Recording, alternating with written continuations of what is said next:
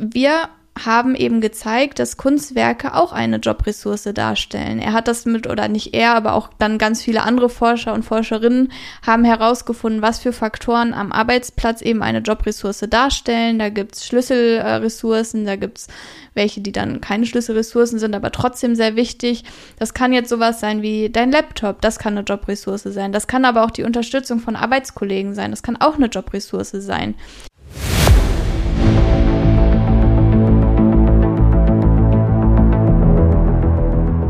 Lecker Kunst, leicht verständlich. Ein Podcast von und mit Michael Neute. Der Künstler Mino bringt dir moderne Kunst und Street Art aus den urbanen Hochburgen unserer Zeit in dein Wohnzimmer.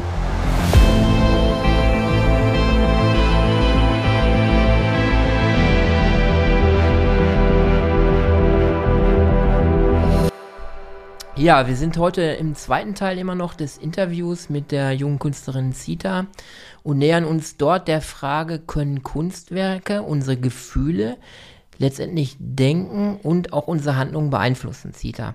Ihr habt empirisch im Rahmen einer Masterarbeit den Nachweis erbracht. Mhm. Äh, auf Englisch wird diese Masterarbeit auch demnächst veröffentlicht. Ja. Ganz spannende Ergebnisse, wie ich finde. Und ähm, ja, These, jede These muss bewiesen werden. Ihr habt es bewiesen. Und wir kommen nochmal zu einem Punkt, ähm, der in diesem Zusammenhang sehr wichtig erscheint. Ihr habt unter anderem auch nachgewiesen, dass Kunst als äh, äh, Job, Ressource ähm, motivierend sein kann am Arbeitsplatz. Genau. Also man hat ja, man, wir brauchten ja auch irgendwie eine Basis, worauf wir aufgebaut haben. Und wenn man so empirische Untersuchungen macht und auch sowas schreibt, dann muss man sich ja auch ein bisschen daran äh, orientieren, was hat die Literatur bisher herausgefunden, was haben andere Forscher gemacht, ähm, dass das eben alles äh, Sinn, äh, Sinn ergibt und auch darauf eben aufbaut. Und dann haben wir geschaut, okay, im Hintergrund, dass wir denken, dass ähm, Kunstwerke motivierend sind und äh, das Arbeitsengagement erhöhen, die Kreativität. Was wurde da bereits gefunden? Und dann sind wir auf die äh, Conservation of Resource äh, Theorie gekommen, oder da arbeitet auch der Martin schon sehr viel mit. Und Darf ich eine Zwischenfrage stellen? Was ist das für eine Theorie?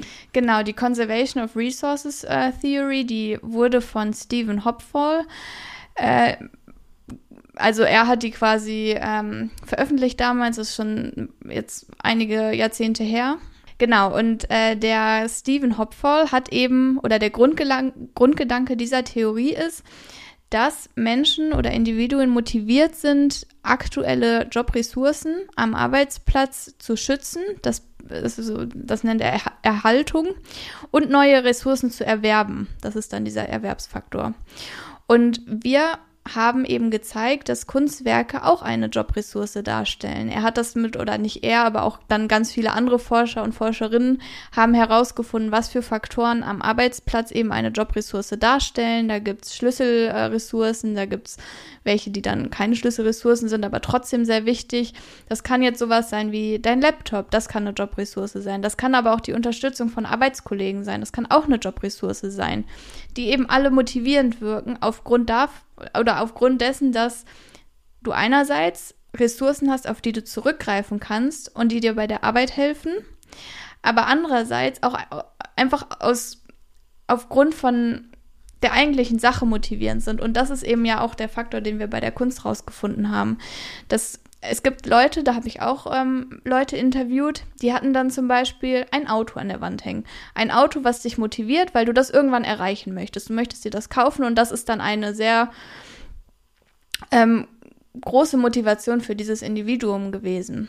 Okay. Und ähm, also habe ich so verstanden, dass diese Bilder oder Kunstwerke an der Wand, je nachdem, was da abgebildet ist und derjenige, der davor sitzt, einen persönlichen Bezug hat, mich am Arbeitsplatz nochmal motivieren kann, die extra Schippe draufzulegen und, sag ich mal, am Arbeitsplatz ähm, noch produktiver zu sein. Genau, und vor allem diese ähm, Core Theory, also Abkürzung ist das ein COR, die beschäftigt sich viel mit diesem Motivationsfaktor. Also das ist nämlich dieser indirekte Effekt, den ich dann untersucht habe, dieses Kunstwerk, Einfluss auf Arbeitsengagement und das wiederum auf Kreativität.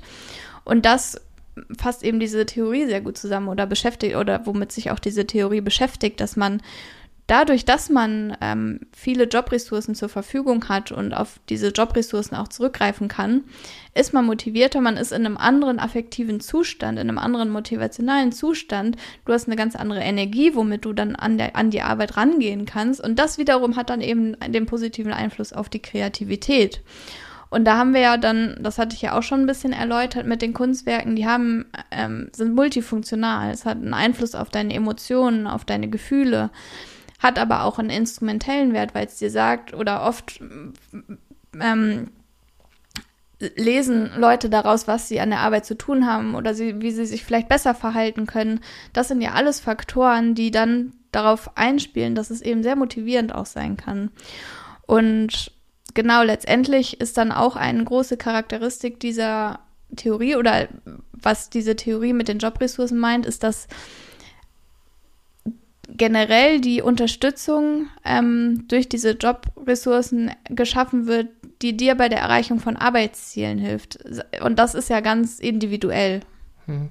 Okay, soweit wir auch im ersten Teil erfahren haben, haben Kunstwerke letztendlich am Arbeitsplatz, was ihr empirisch in dieser Masterarbeit nachgewiesen habt, eine Auswirkung auf diejenigen, die im Büro oder mhm. in diesem Raum sitzen.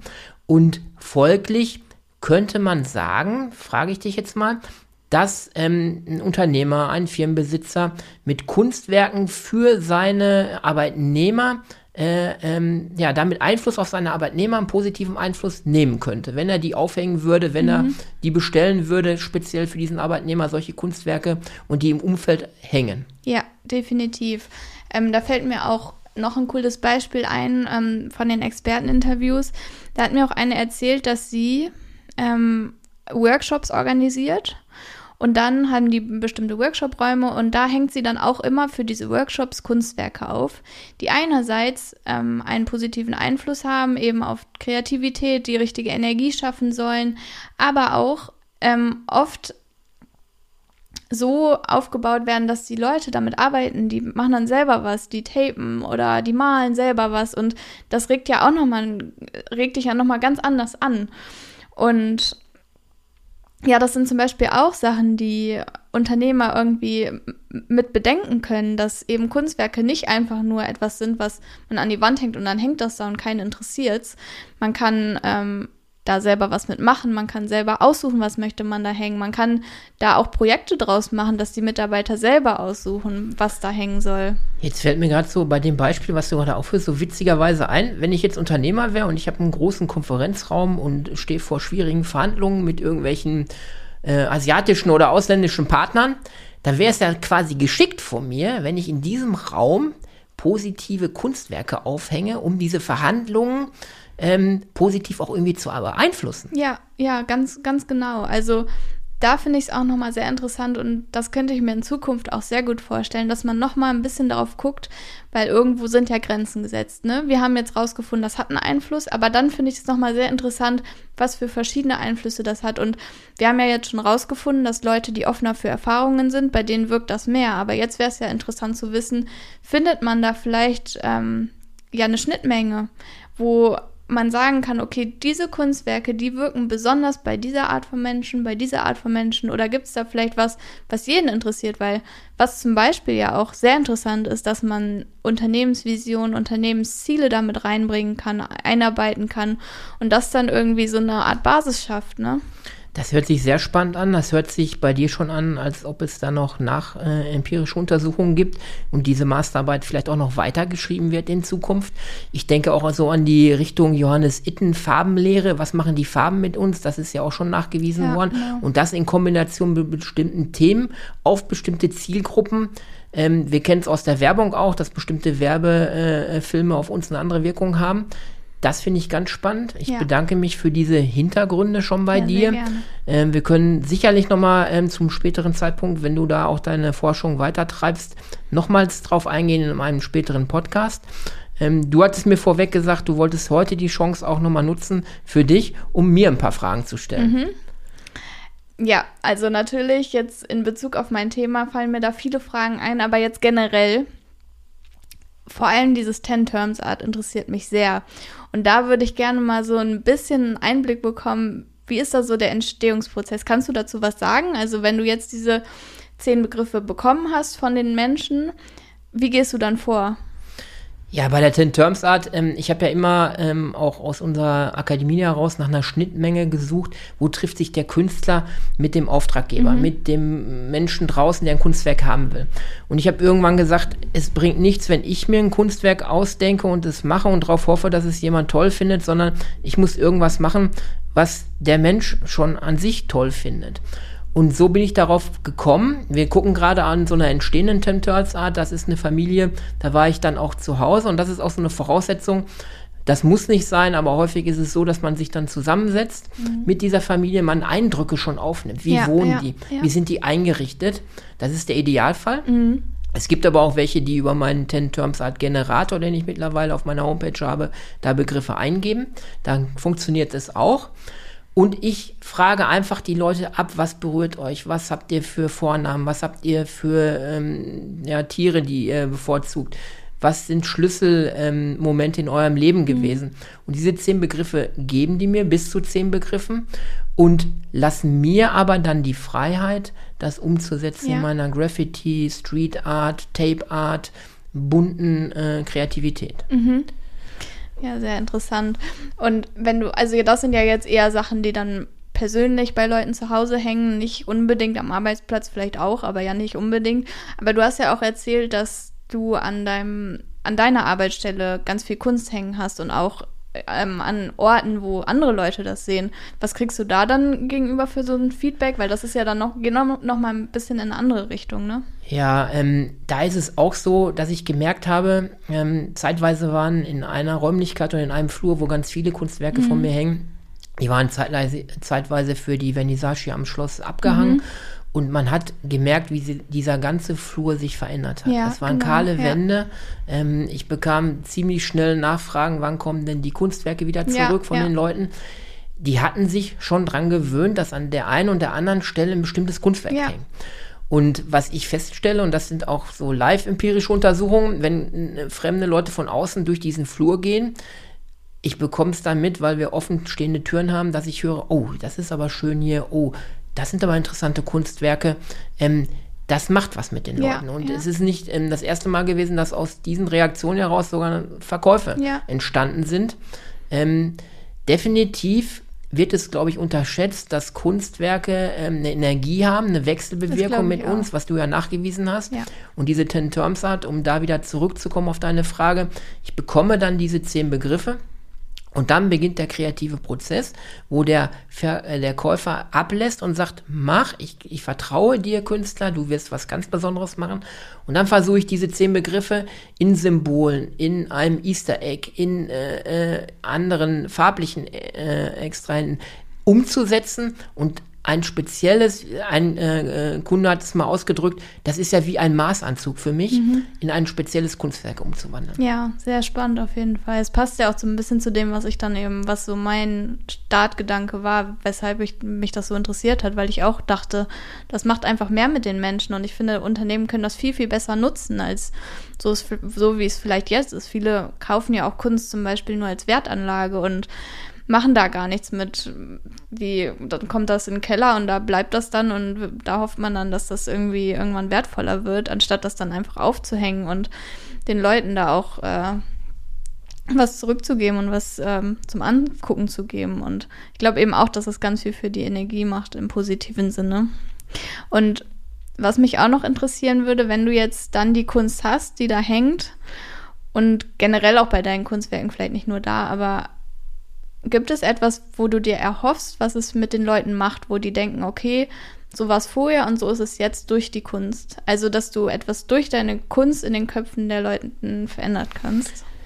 Ja, natürlich. Ich, ich erhoffe mir einfach, dass ich die Menschen, und das ist ganz äh, simpel ausgedrückt ein Stück weit glücklicher mache. Ne? Ja. Dass ich wirklich, ähm, dass jemand kommt und solche Feedback bekomme ich ja, die sagen, ich gucke heute noch auf das Kunstwerk, was ich vor fünf Jahren gekauft habe und ähm, dieser Jean-Michel Basquiat mit seinen äh, äh, Kampfhandschuhen, mit seinen Boxhandschuhen macht was mit mir, wenn ich ja. da drauf gucke. Es macht mir Freude und wenn das Kunstwerk mal abgehangen wird für ein, zwei Tage, dann gucke ich auf diesen Platz und merke, da fehlt was. Ja.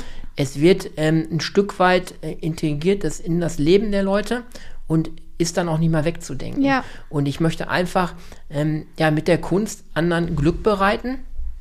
Und wenn mir das gelingt, ich habe immer gesagt von Anfang an, ich möchte Kunstwerke machen, die A, mir selber gefallen, die ich gar nicht abgeben möchte. Das ist häufig so, mhm. aber ich muss sie abgeben, ja. weil ich weiß, die Kunstwerke gehören nicht mir, ja. sondern den Menschen da draußen. Dafür sind sie gedacht. Und B, die müssen so einen hohen Standard sein, dass ich jedes, bei, bei jedem Kunstwerk sagen würde, das ist so gut, das würdest du dir selber in deinem Wohnzimmer aufhängen. Ja. Und ich habe immer gesagt, wenn Menschen kommen und sagen, ich will das haben und ich hänge es mir ins Wohnzimmer auf, das ist für mich der Maßstab, dass ich sage, ich bin gut. Ja. Weil nie, niemand hängt sich irgendetwas in seinem Wohnzimmer auf, was ihm nicht richtig gut gefällt. Ja, das definitiv. ist das Allerheiligste von ja, uns und ähm, wenn das da hängt, dann sage ich für mich als Künstler, dann habe ich es geschafft. Ja, Nee, sehr, sehr cool. Aber das geht mir auch so. Also, das denke ich mir auch immer. Ich will, will Sachen erschaffen, auch wenn das Aufträge sind. Und ich versuche ja jetzt, mich immer mehr zu spezialisieren und nicht mehr alles anzunehmen. Aber dann zu sagen, okay, ich bin zufrieden, wenn ich es mir selber aufhängen würde. Und klar, Geschmäcker sind unterschiedlich, aber so, dass die grobe Richtung schon dahin geht, dass ich sage, okay, wenn das jetzt genau das ist, was ich mir vorstelle, dann würde ich es mir aufhängen. Und das klappt eigentlich immer ganz gut. Und ja. Genau. Dann kommen wir noch mal zur letzten Frage von dir, Zita. Mhm. Genau, ähm, was mich dann jetzt noch zum Abschluss, äh, Abschluss interessieren würde, was ja dann vielleicht auch so ein bisschen die Brücke schlägt noch zu dem, was ich dann erforscht habe. Was ist denn oder hast du ein Kunstwerk in deinem Arbeitsumfeld, sei es jetzt hier zu Hause oder auf der Arbeit selber, wo du sagst, okay, das bedeutet mir extrem viel und vielleicht auch wieso und motiviert dich das oder genau, was ja. verbindest du damit? Wenn du dich jetzt mal umdrehst, da unten rechts siehst du so eine schwarz-weiß ähm, ja, Kopie. Ähm, ja. Das ist Joe Michel Basquiat, der sagte bestimmt auch was. Ja. Der erste äh, Afroamerikaner, der in die White Cube von New York eingestoßen ist. Ähm, der beeinflusst mich. Es gibt unten ähm, ein ähm, Skateboardwerk, wo er in der Mitte dann ist von mir. Ähm, das ist auch unverkäuflich. Das wollten mir schon viele Leute abkaufen. Und dieses Kunstwerk beeinflusst mich. Da gucke ich jeden Tag drauf und mich beeinflusst daran, dass er mir in die Augen guckt und er mir mit seinen Boxerhandschuhen zeigt, sein Kämpfer. Ich habe mir selber die Krone aufgesetzt. Ich habe nicht gewartet, bis jemand gekommen ist. Und die gesamte Geschichte von ihm, die ich für mich studiert habe, ähm, von der Straße weg mit Andy Warhol in die äh, High Society von New York, in die Kunstklasse schlechthin, in Millionen nachher Werke verkauft, und früh gestorben, tragisch, ähm, äh, jüngster Teilnehmer der Documenta. Ähm, ein herausragender Künstler, ähm, der es nicht studiert hat, ein Selfmade-Künstler, ja. ein Autodidakt, ähm, völlig unterschätzt auch seine Kunst. Ähm, das ist ein Kunstwerk, was mich total beeinflusst, jeden Tag antreibt, immer weiterzumachen und ähm, ja, das ist das Kunstwerk für mich schlechthin. Ja, sehr, sehr cool, weil genau das ist es ja. Es motiviert dich, es bringt dich in eine positive Stimmung, es hilft dir dabei. Das ist ja genau das, was ich dann eben auch bewiesen habe mit anderen. Genau das findet sich da wieder. Äh, das bringt dich in einen anderen Gefühlszustand und das wiederum hat ja auch Auswirkungen dann auf deine Kreativität. Ne? Wenn dich das motiviert und engagiert, dann bist du eben kreativer, dann weißt du, wofür du das machst und ja. Genau, das ist das beste Beispiel. Wir haben über dieses Thema äh, diskutiert. Wir haben von dir gehört, wie du es empirisch nachgewiesen hast und kommen am Ende wieder zu dem Schluss, dass das beste Beispiel, wir uns beide ja gegenüber sitzen und wir ja. das beste Beispiel sogar unten hängen haben. Ja, genau. Und ähm, das ist ein schönes Schlusswort. Ich glaube, wir werden noch sehr viel von dir hören, gerade die Kombination Business Marketing plus Kunst ganz spannende Kombination. Ich bedanke mich, dass du diesen langen Weg zu mir hingefunden hast. Ja, danke, ich bedanke mich ähm, für dieses Interview und ich glaube, wir werden auch sicherlich im Rahmen der Podcast nochmal zum späteren Zeitpunkt nochmal zueinander finden. Ich habe schon noch einige Projekte mit dir im Kopf und ähm, ja, ich bedanke mich einfach für das nette Interview. Ja, danke. Auch. Bitte. Das war Lecker Kunst, leicht verständlich. Ein Podcast von und mit Mino. Du kennst Menschen, die sich auch für die Kunst interessieren könnten? Dann teile diesen Podcast doch gerne mit ihnen oder gib uns eine Bewertung. Damit hilfst du auch anderen, uns zu finden.